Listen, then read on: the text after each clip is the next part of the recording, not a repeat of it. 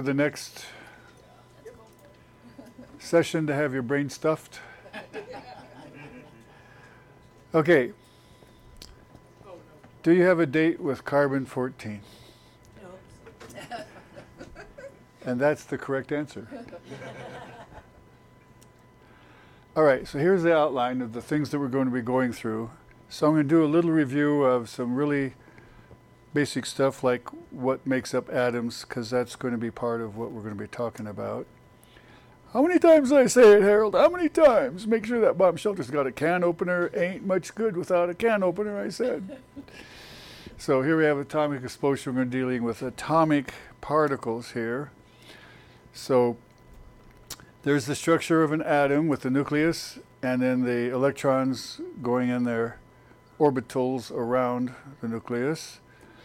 And so you, the atom itself is the smallest unit of a chemical element consisting of the nucleus and the electrons. The electron has a negative charge and almost no mass, almost no weight. It, it's tiny, tiny, tiny amount. Pretty insignificant amount of weight, but that negative charge is important. All right, then there's neutrons, which have no charge, but they have a, a mass unit of one, atomic mass unit of one. And then protons, they have a positive charge and also uh, atom, atomic mass unit just about one. So they're almost identical to the neutrons in the weight. We round it off to say they're both just plain one. And then the atomic mass is the sum of the number of protons and the number of neutrons. And so the atomic number is the number of protons, and that's what determines what the element is the number of protons. Isotope is a word. Iso means same, tope means place. So the word means same place. And that's where it's a variant. It's still carbon in this particular example, but it has a different atomic weight because it has an extra neutron. So the number of protons is the same, so it's still carbon, but with the number of neutrons, it's heavier. Okay, so we have carbon 12, we have carbon 13. They're both stable. They don't decay, no radioactive decay. And then carbon 14, which is unstable and breaks down. Okay, molecules are then combinations of atoms that bind together so water is the best known, so it has one atom of oxygen and two atoms of hydrogen. And so you see those green electrons there making those bonds so that there are molecules of water. I thought you said the chemical composition of water was H2O.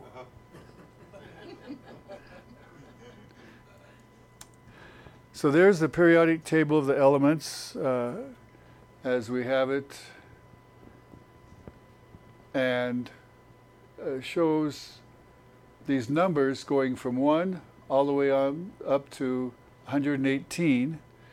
So those are the different elements. That number is the same as the number of protons, the number up in the upper left corner of each box. So that's the number of protons, so that's the number of the element. And the number of protons is what determines which element it is. All right, so there's a white box around carbon because that's what we're going to focus on. So it's got number six there because it has six protons, and here's showing you all three of the isotopes. Carbon 12 with six protons and six neutrons, so its atomic weight is 12. Carbon 13 has six protons and seven neutrons, so its weight is 13, and 14 has six protons and eight neutrons for carbon 14, and that's unstable. So you can see that carbon 12, the most common, is nearly 99%. Carbon 13 is a little over 1%. And carbon 14 has 12 zeros after the decimal point telling you that how tiny, tiny amount that there is. Well, it's such a tiny amount because it's unstable. It decays and falls it apart. To, it wants to shed a neutron, is that correct? Say again? It wants to shed a neutron. Well, yeah, it breaks down and uh, it actually has a neutron. It doesn't shed the neutron. The neutron actually falls apart into a proton and electron. And because it does that, it becomes nitrogen.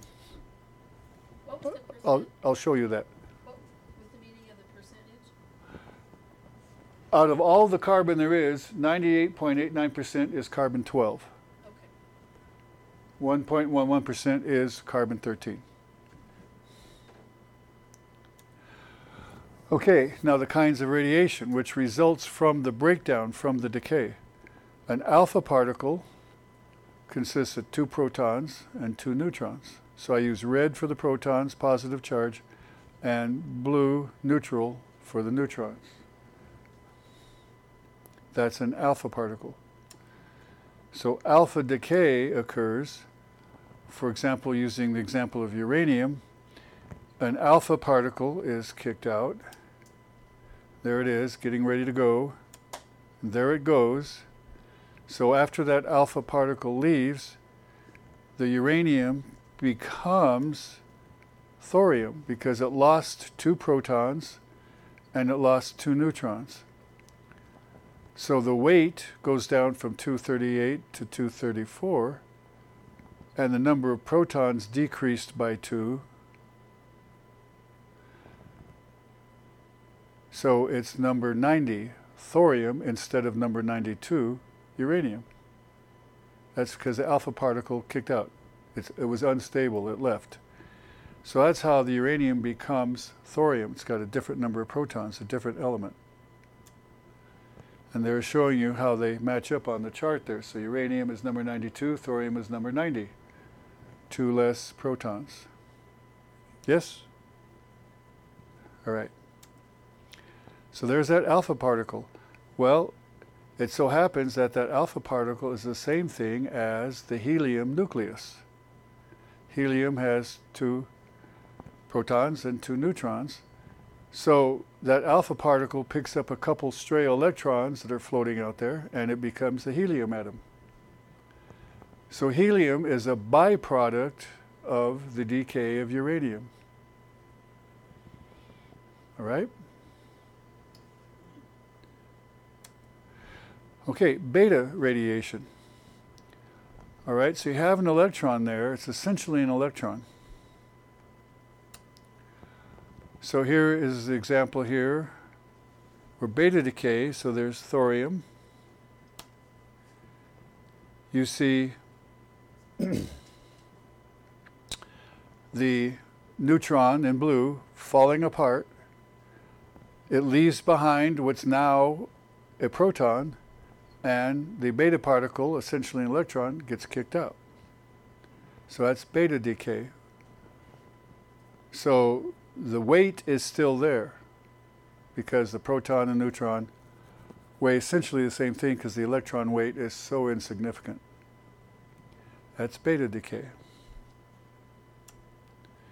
All right, so there you see where thorium becomes protactinium. Why? Because it gained a proton. That neutron broke down into a proton and the beta particle, the electron.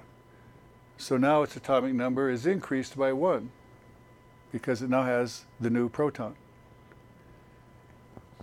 I don't know if this is a good time to ask, but the kind, the kinds of decay that you're showing, which ones are dangerous? We're getting there. Okay, okay.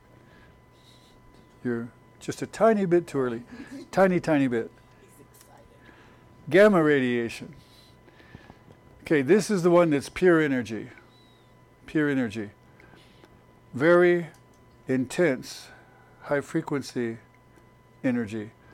This is the stuff that kills. It's so intense. It destroys our DNA molecules, our uh, other molecules in our body. The cells die and then we die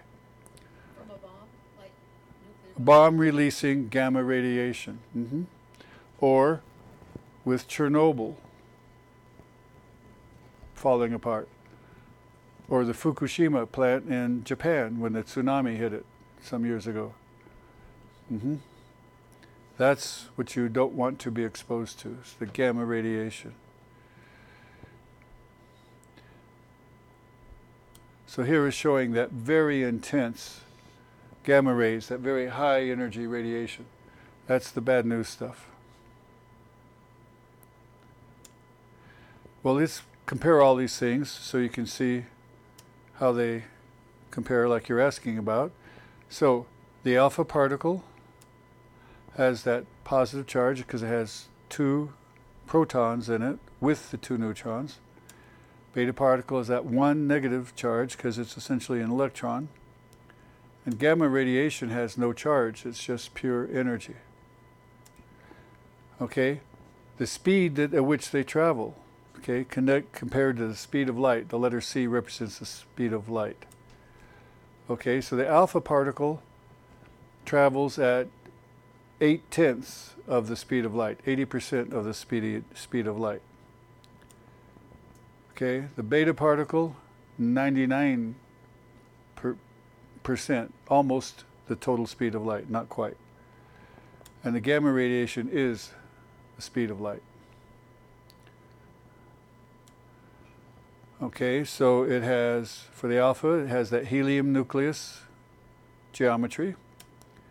It's an electron for beta, and gamma is just light, energy. No particle, just energy. Now, what can be stopped by it? And this gets to what's dangerous and how. A few inches of air is all you need to stop an alpha particle. Just a few inches of air. So it's not dangerous. Beta, you need a few sheets of paper or maybe a bit uh, aluminum foil or something. Okay, that's a bit more. But with the gamma radiation, you need inches or feet of lead. Lots of protection. Okay, lots of protection. Does that answer your question? Yeah, I guess so. Are we Yes? X-ray machine, I'm sorry, louder. X-ray machine for the gamma? Well, okay, X rays are not as intense energy as gamma. Gamma is the most, X rays are next. So that's why with X rays, they give you that lead apron it's this thick, it's okay.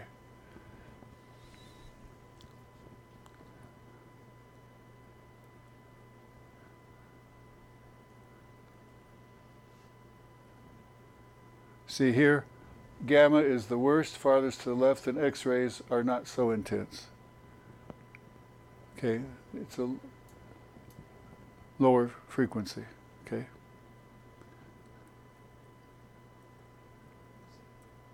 Can you say how that happens? Just emitting energy instead of okay, I'm sorry, louder, please. I'm just wondering if, it, if it, it's difficult to display, explain how the no particles come out compared to the alpha and beta radiation. Um, because it's just pure energy. It'll it'll happen along with. It won't be just by itself. You'll have, you'll have, you can have alpha particles, and the gamma radiation simultaneously. Okay, it's not just one or the other. Whoops, let's see, what are we doing here? Okay, now let's talk about the concept of half life. Half life. In other words, how long does it take for half of the specimen to decay, to fall apart? So picture a pie here, and this is for carbon specifically now. And again, they take some data and extrapolate it out. They haven't been measuring it for that number of years because we haven't been around that number of years. Okay, but well, we have, but we haven't been doing this that number of years.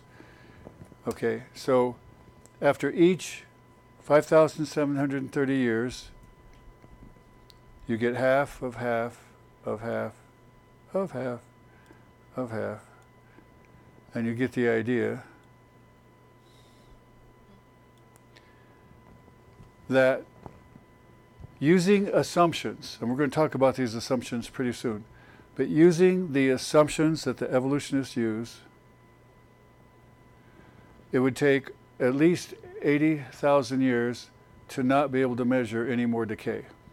There would be still a tiniest amount that we just can't measure. But again, remember this I have to keep saying this over and over. Using the assumptions that the evolutionists use, because we're not really talking about this number of years. But that's how they think in terms of this number of years because of their assumptions, which we'll get into. Hey, what's this, Gazelle? Carbon 14, chemistry equations? Do you enjoy your job here as a cartoonist, Gazelle? Should be drawing a dog instead. All right, now let's talk about how carbon 14 forms and falls apart. So here's the magnetic field of the planet, okay? It shields us from solar radiation, the radiation from the sun. It helps protect us. So when this radiation strikes the atmosphere, the upper atmosphere, carbon 14 is formed. Now, the atmosphere that we breathe is 78% nitrogen, 21% oxygen. Well, that adds, adds up to what? 99. Okay. Of that last 1%, nine tenths of the last 1% is argon. And then everything else is the, t- the one tenth of 1%. So, but we want to focus on the nitrogen. So here's that solar radiation striking the atmosphere. So you get these really intense energy waves from the sun that are hitting these nitrogen atoms in the atmosphere. And so you see, I put six red dots there for this, I'm sorry, seven red dots for the seven protons in nitrogen. All right, what happens is that high energy knocks around some neutrons and they're bouncing around like billiard balls. And so then a neutron hits that nucleus of the nitrogen, bounces out a proton, it goes away, like so. So there's the neutron striking the nucleus. Okay, and it bounces out the proton, but the nucleus, the nitrogen, the neutron sticks in the nitrogen nucleus. Say that four times fast. the nitrogen sticks in, uh, I blew it. The neutron sticks in the nitrogen nucleus. All right. So now there's only six protons. So now that nitrogen has been changed to carbon. It's the number of protons that determines what the element is. So you count seven red dots over there, six red dots over here. Protons gone, the neutron sticks, so its atomic weight is still 14, the same as nitrogen, but it's now carbon because it only has six protons. Are we there? Okay. So that's how carbon 14 is formed high in the atmosphere, solar radiation striking these nitrogen atoms in the, in the atmosphere. And so there you are. Nitrogen, number seven, becomes carbon, number six. But it still weighs 14 because that neutron replaced the proton. So it still weighs 14. Okay. So this is 1 and 10 followed by 12 zeros. So infinitesimally small amount of carbon 14. All right, so this forms in the atmosphere. So that carbon combines with oxygen in the atmosphere, that other 21% of the atmosphere, and now how we have carbon dioxide with the carbon 14 atom. Well, plants take in carbon dioxide and they'll take in whether it's carbon 12 or carbon 14. It's still carbon. Yes? Are we good? Are we good? If you say so. We're not because it's you who should say we're good or not. Okay, it's carbon 14 chemically is still carbon, whether it's carbon 12 or 14. So the plant says, okay, it's still carbon dioxide, but it's carbon 14 instead of carbon 12. It's got more neutrons than regular carbon. Plant takes it in. Well, animals eat the plants. We eat animals, we eat plants. So we all have carbon 14 in our bodies. Aren't you thrilled to learn this? Okay, we all have carbon 14 in us. All right, so here's how this happens photosynthesis, plants breathe in carbon dioxide, becomes part of the structure of the plants. Chloroplast, that's where the photosynthesis takes place, takes water from the soil, takes the CO2 from the air, and makes sugar molecules. And these sugar molecules make cellulose along with other stuff. Okay, so that's when we eat our salad we just ate. That's how we get this stuff. And when we eat meat that came from animals, well, they eat plants. So that's how we get this carbon 14 into our bodies. So while life is still there in the organism, we're still alive, we have carbon 14 coming in and replacing what decays in our body.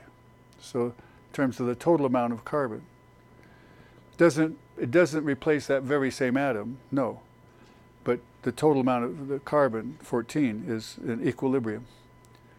But when the organism dies, so the horse dies, no more carbon 14 comes in because it's dead. It's not eating anymore. But the carbon 14 that's in that dead animal is decaying. So with time, there's less and less carbon 14 in the remains of the critter. All right? So here's carbon 14, and it's getting ready to decay. So this is that, what kind of decay? Beta decay. So this neutron is getting ready to fall apart. So now it becomes the proton and the electron falling apart. The proton stays, and the electron, called the beta particle, leaves. Beta decay.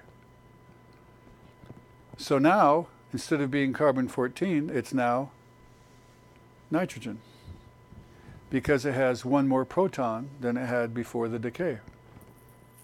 That's beta decay.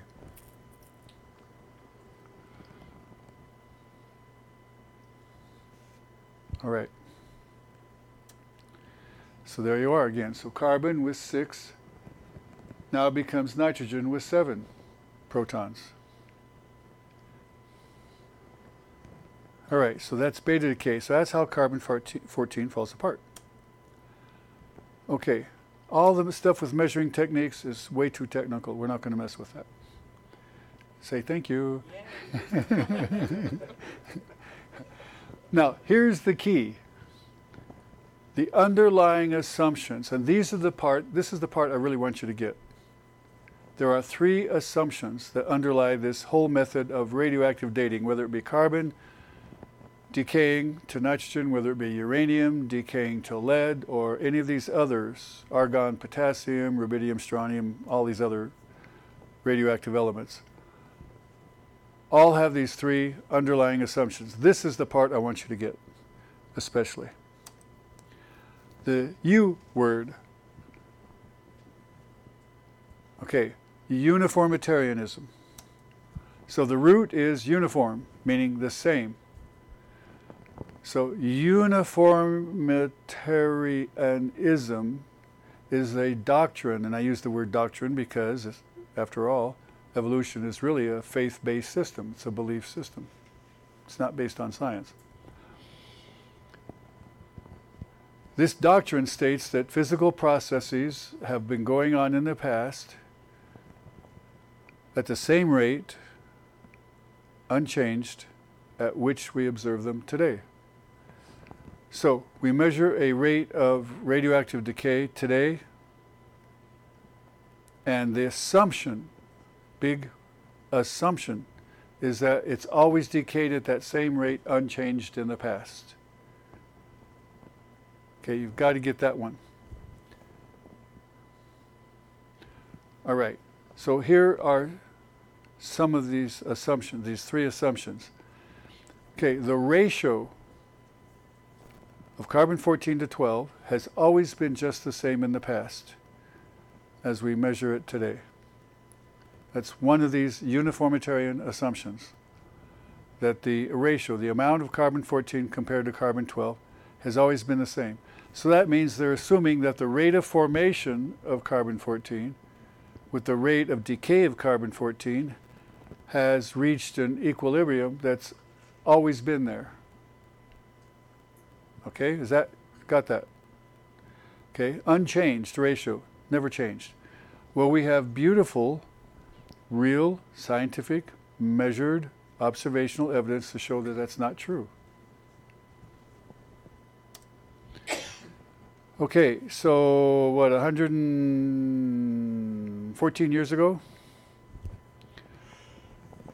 In Siberia,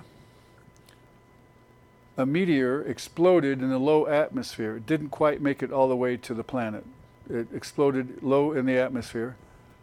And so much energy from that explosion just devastated, wiped out this forest. Huge territory. We're talking hundreds of square miles. Fortunately, in an area that was not populated. Well, even some 12 years after this event happened, this photo was taken showing the devastation. That kicked up a tremendous amount of carbon material into the atmosphere from all these, what had been living organisms full of carbon. So, studies of tree rings, they took samples from these different rings, each ring a different year. You know, each year the tree adds a new ring of growth. And so they took samples from these rings uh, from th- that time and the few years subsequent to that event and measured the amount of carbon 12 and carbon 14 and showed that it was significantly altered, a big change in the ratio because of all that stuff that was kicked up into the atmosphere from that meteor exploding. Okay, that's one instance. How about volcanoes throwing a tremendous amount of carbon into the atmosphere and altering the ratio of carbon 12 and carbon 14? Okay, this is the one that was a few years ago in Iceland. And I have to write down the name of it to pronounce it. It's Eyjafjallajökull. That's the name of the volcano. All right. It shut down aviation in Northern Europe because of all the stuff in the atmosphere would mess up the jet engines and they'd crash. So people were left in airport lounges for two or three days. All right. Now, just a tidbit here volcanoes produce 200 million tons of carbon dioxide a year. 200 million tons of carbon dioxide a year from volcanoes. Okay, automobiles. Twenty-four um, million tons. So, who's causing the supposed global warming? Okay. It's not us. And it's not happening anyway.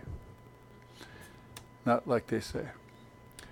So, what else can happen to cha- cha- change the amount, the ratio of carbon 12 and 14? Well, remember I told you we have solar radiation striking the high atmosphere, and we have protection from this magnetic field? Well, is the magnetic field today as strong as it used to be? And the answer is no, in a very big way. Because every 1400 years, the magnetic field is half as strong as it was. Whoa. So 1400, 2800, 4200, 5600. So in 5600 years, this thing is what, about a sixteenth as strong as it was. Hmm, that certainly changes the business of what's going on in the atmosphere and the formation of carbon 14. So, you see three big reasons why the ratio of carbon 12 to 14 has been changing. Uh, we'll just go on to this one. Well, there's still another thing. How about these superno- supernovas that are in our part of the world, of the galaxy? So, tree rings that were studied from, from back in 774, 775 AD show big changes in the amount of carbon 14 from a supernova that blew at the time. So we have all these reasons to show that the ratio of carbon 12 14 has not been always uniform in the past. Okay, so that shoots down that assumption. And then we have this business.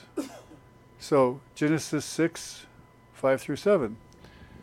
Lord saw how great the wickedness of the human race had become on the earth, and that every inclination of the thoughts of the human heart was only evil all the time. So God said, I will wipe man from the face of the earth. That's what he did, and that's what the flood was all about. So this is a painting by Ivan uh, uh, Ivanovsky uh, called The Ninth Wave. You can see there's some survivors of a shipwreck and there's a mast sticking out there. And this next wave is going to come and finish them off. Great painting. So this captures what happened with the flood, changing the amount of carbon that's circulating in the biosphere, of the Earth's uh, business with the living organisms, the plants and the animals. Okay, what was the purpose of the flood? To judge the world and bury all that stuff, like we talked about plants and animals, people uh, being killed. All that carbon was taken out of circulation. So, what happened? Carbon, in this huge monster number here, 20 million units. Now, those units, each unit is a billion tons. Each unit is 1 billion tons. So 20 million billion tons of carbon ended up in rock. Limestone, for example, calcium carbonate, and there are other carbonates as well. More carbon ended up in oil, natural gas, all sorts of stuff. So that would alter things greatly as well. So here we have different forms of carbon that were taken out of circulation that are no longer in plants and animals, including diamonds and coal as well. All right, so I think that pretty well kills that first assumption. Right? Okay, second assumption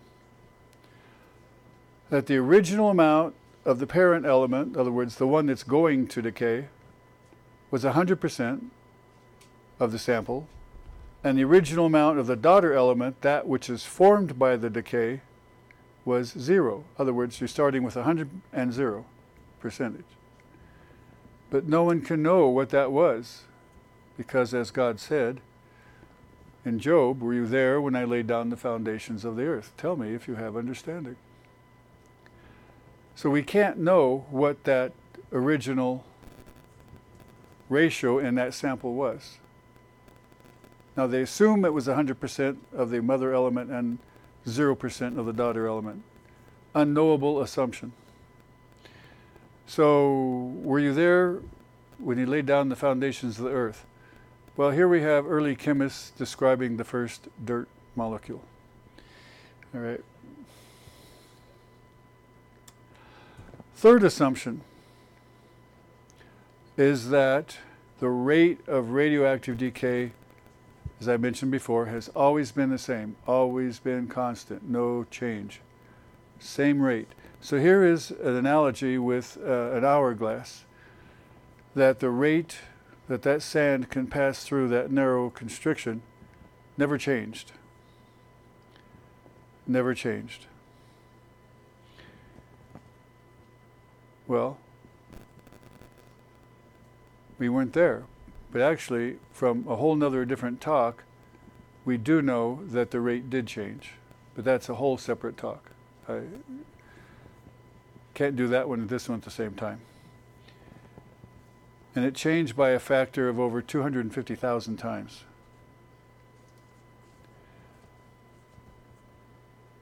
So that experiment with uranium decaying to lead showed that the rate of radioactive decay in the past had to have been at least 250,000 times faster at a point in time than it is going on today. That's experimental evidence. It's not assumption, zero assumptions.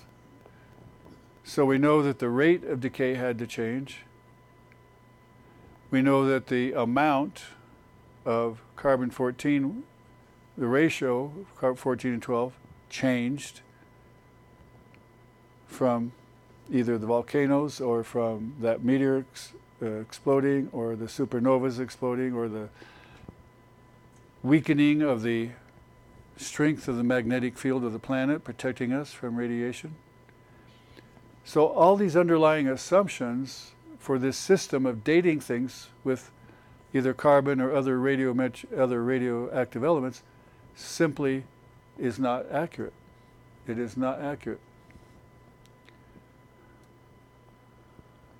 Okay, so that other experiment used the amounts of uh, uranium and lead and the helium that was formed as the byproduct and showed that the rate had to be greatly accelerated so that one and a half billion years worth of decay took place in something less than 6,000 years. So these huge numbers they give us with this radioactive dating are not accurate. The system simply cannot be accurate with those assumptions. But those assumptions are necessary for them to get the numbers they get. So that's how we get billions of years worth of decay in less than 6,000 years.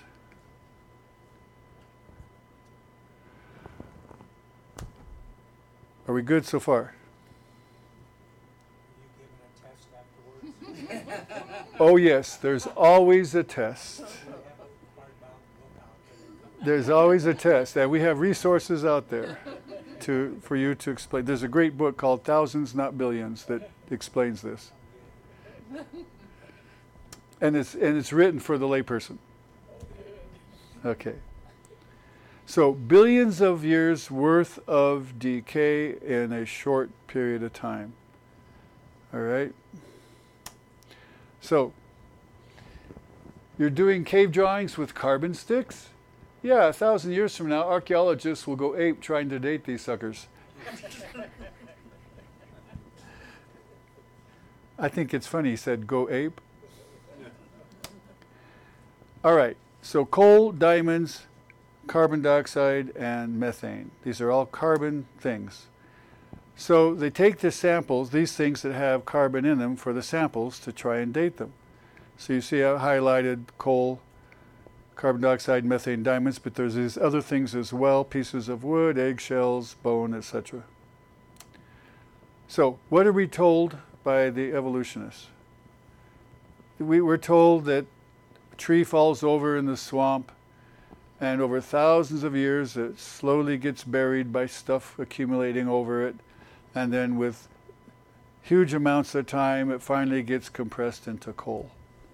Okay, that's the story we're fed. Well, we have these trees that are upright, that are through several layers of rock. You can see the layers of rock here that supposedly represent many thousands of years.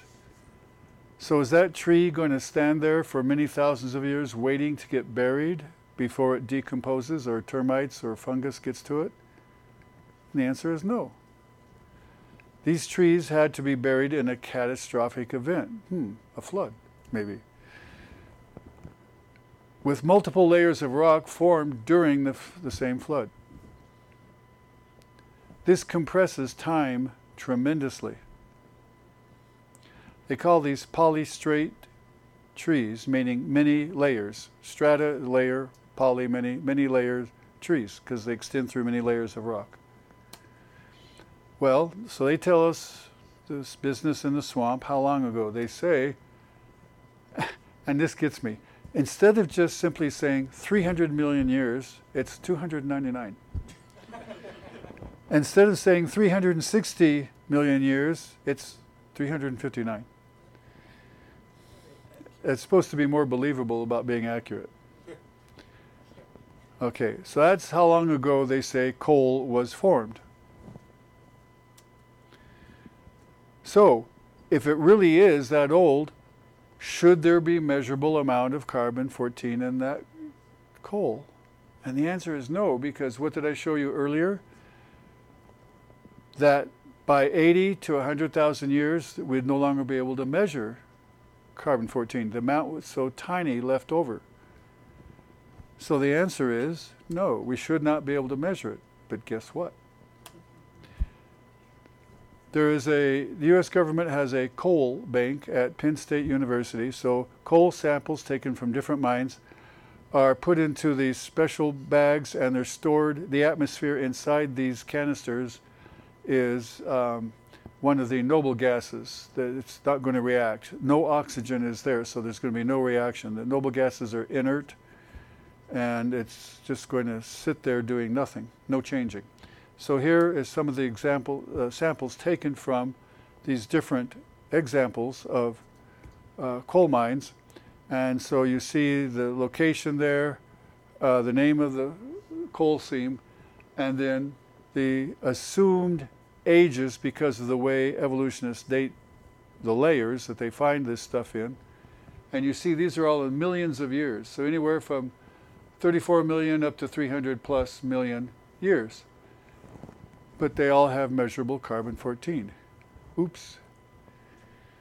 Hmm, that is a problem. These things cannot be millions of years old. They can only be thousands of years old because they have measurable carbon 14.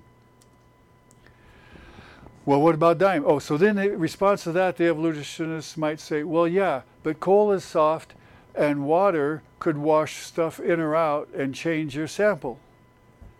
And you say, okay, let's deal with diamonds.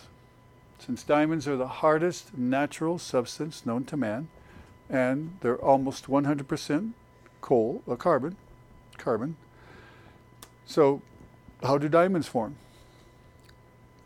So here is showing uh, the layers of the planet.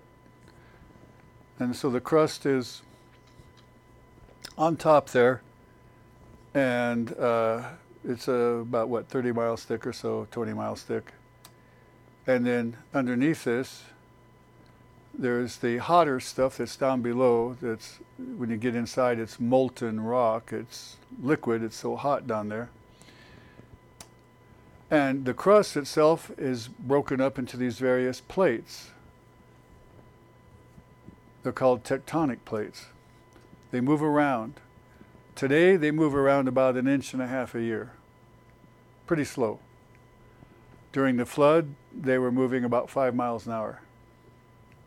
That's fast for a big chunk of a continent.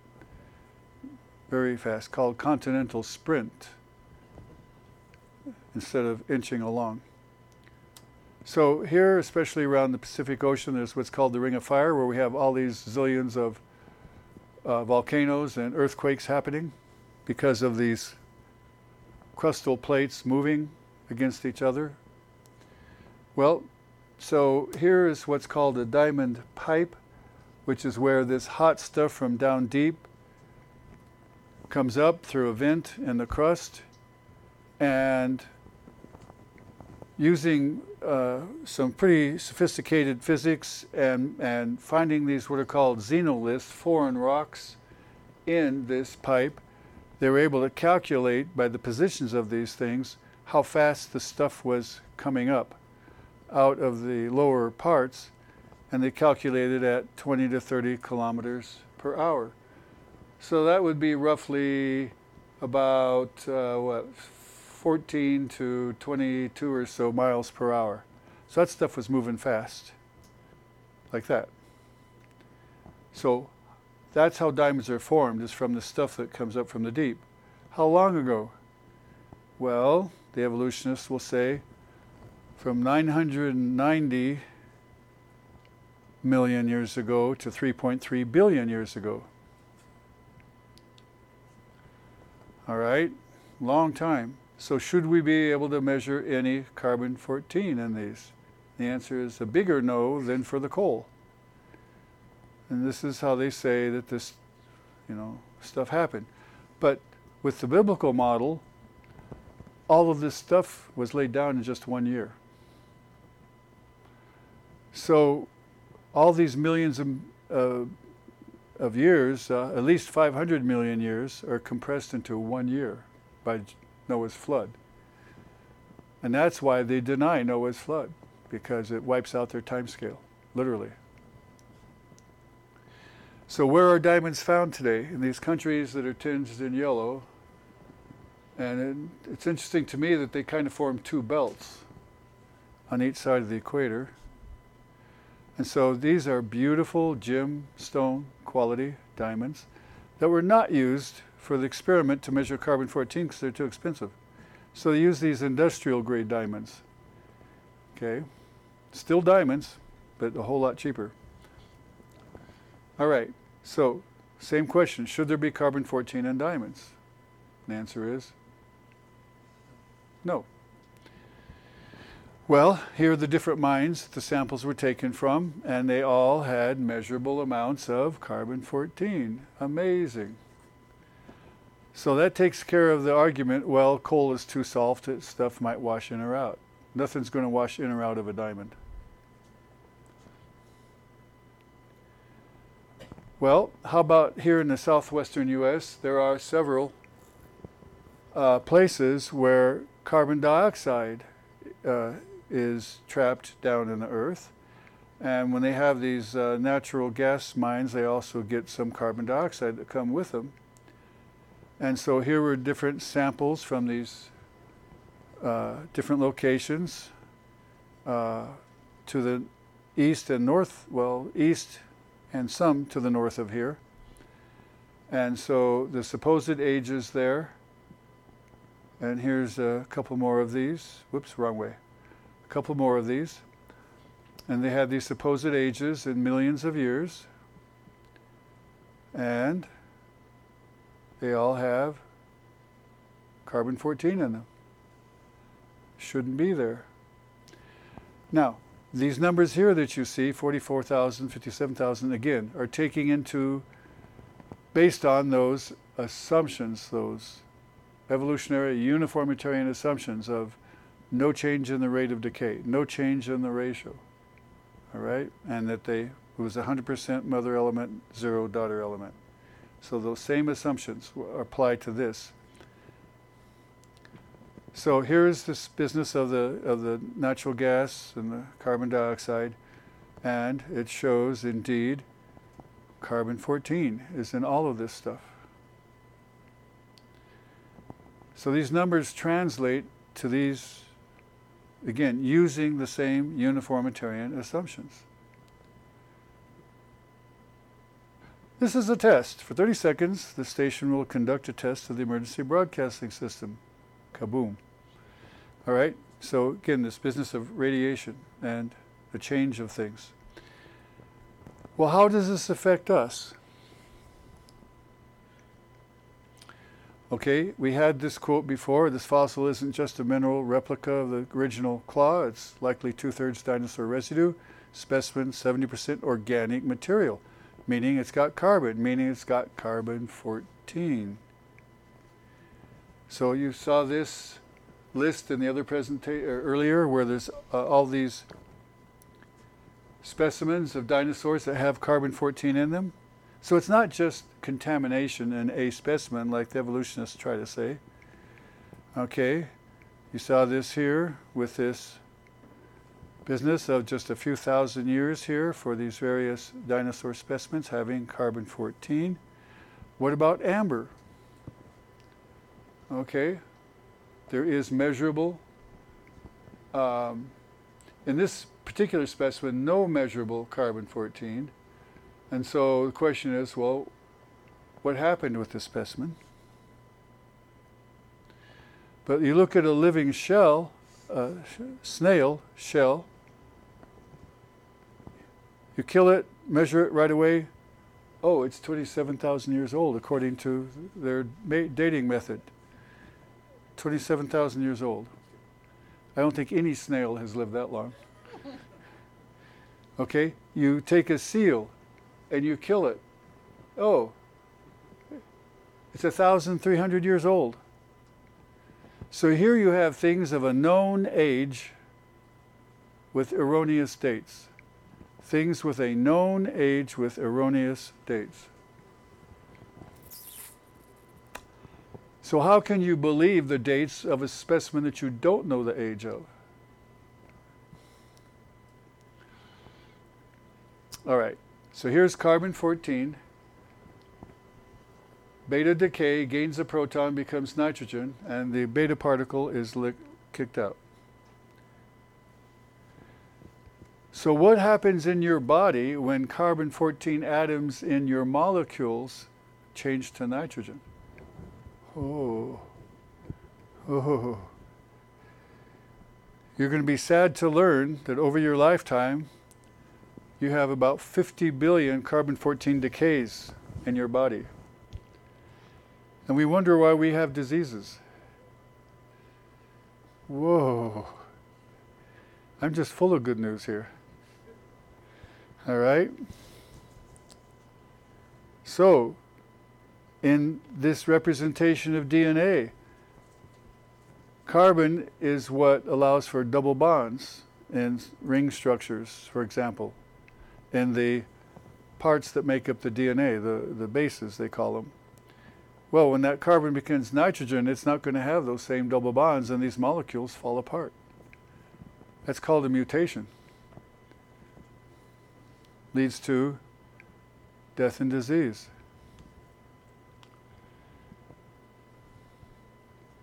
So, single bond breaks in the outside part of the DNA and it falls apart. So then you, or if in the base itself you get a change, you're going to get the wrong kind of stuff when your DNA copies itself, when it's replicated. So you have all these various molecules that have carbon in them. These things fall apart. Your biochemistry can't happen properly. Okay, this work was actually done in Russia showing this.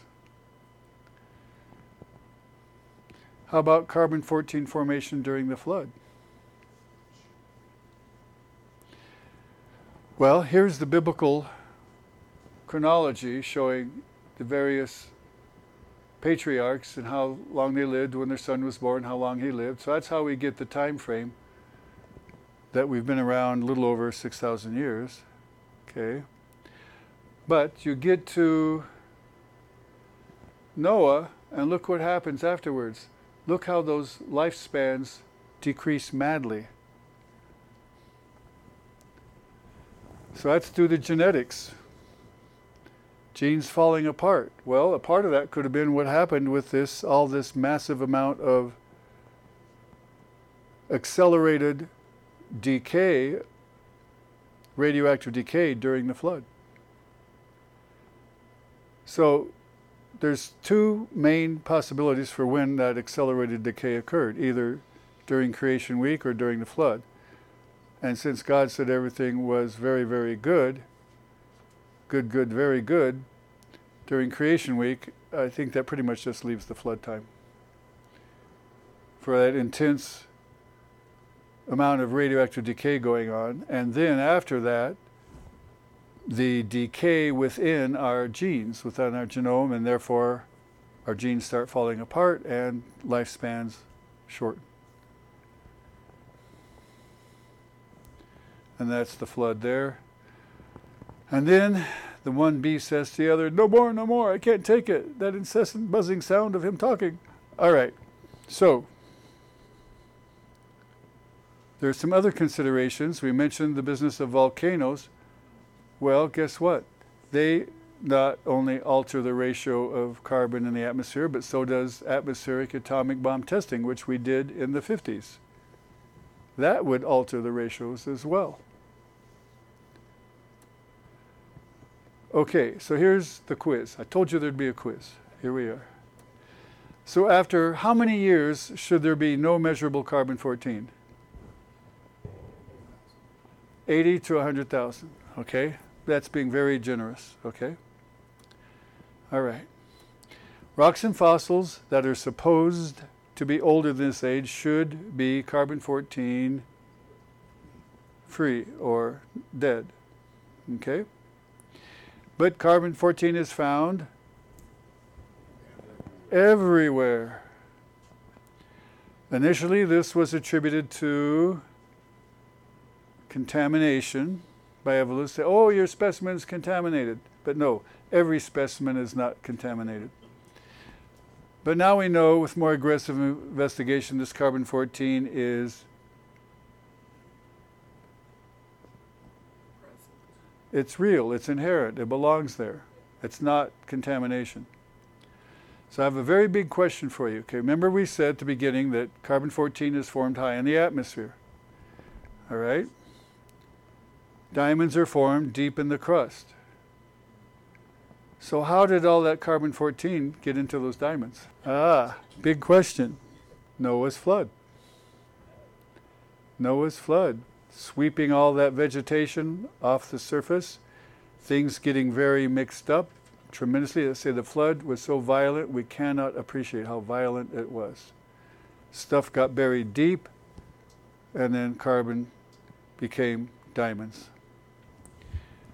Well, we have spiritual decay and renewal. So here we have again Exodus 20:11. For in six days the Lord made the heavens and the earth and the sea and all that is in them, and then rested on the seventh day as a model for us. And reminder of how we were made from the dust of the ground, not from some pre existing animal. And the Lord put the breath of life into us, and Adam became a living being. And then we go to chapter 3 and the fall, the disobedience. So when the woman saw that the tree was good for food, so there was this visual attraction, pleasant to the eye, desirable to make one wise, she took the fruit and ate. She also gave to her husband with her and ate. It, see, you can't just blame her because he was there and he should have said, no, don't do that but he went along with it. 1 Corinthians 15 For since by man came death through what they did in the garden, through disobedience, by man also came the resurrection of the dead. For as in Adam all die, even so in Christ all shall be made alive. So in Psalm 55, cast your burden on the Lord, and he shall sustain you. He shall never permit the righteous to be moved. And here we have a command in Colossians. It's a command, not a suggestion. See to it that you are not taken captive through hollow and deceptive philosophy. Can you think of a better definition for evolution than hollow and deceptive philosophy? Which depends on human tradition and the basic principles of this world rather than on Christ. This is a command. This is why you're supposed to go back there and, and obtain these resources to share with others. So, this is radioactive dating. Someone's got to have some questions. Does this not make sense to the people? Okay, so you asked, why doesn't this make sense to the people who believe in this stuff? Yeah. Well, okay, there's smarts and then there's wisdom. All right, lack of wisdom overcomes the smarts. Why is that? Well, our sin nature, we want to be in charge ourselves. We don't want to have to be obedient to God. So we deny Him, so we think we don't have to mess with Him. Afraid that their own professional organizations will go cancel them? That also. Okay, evolutionists, people who say, and a career. People who say they believe in evolution fall into three groups. First of all, there's a huge, great number of people who just simply swallow without thinking what they're told. Teacher tells them something, they read it in the book, oh, this must be true. See it in the movie, magazine, online, and just swallow it, okay? When I was taught this stuff in school, I just swallowed it. Okay, I said, okay, fine. Then there's a smaller number of folks who are, say, professional scientists or who really dig into this stuff and they know better. They see that it doesn't work, but afraid of losing their job or their grant money, their position in the university, and so they keep quiet. Then there's the third group that's quite small, and these are the priests of evolution. I call them the priests of evolution. It's a religion, it's a man made religion. And they're out there pounding the pavement saying it's real, it's a fact, it's an established fact, over and over and over.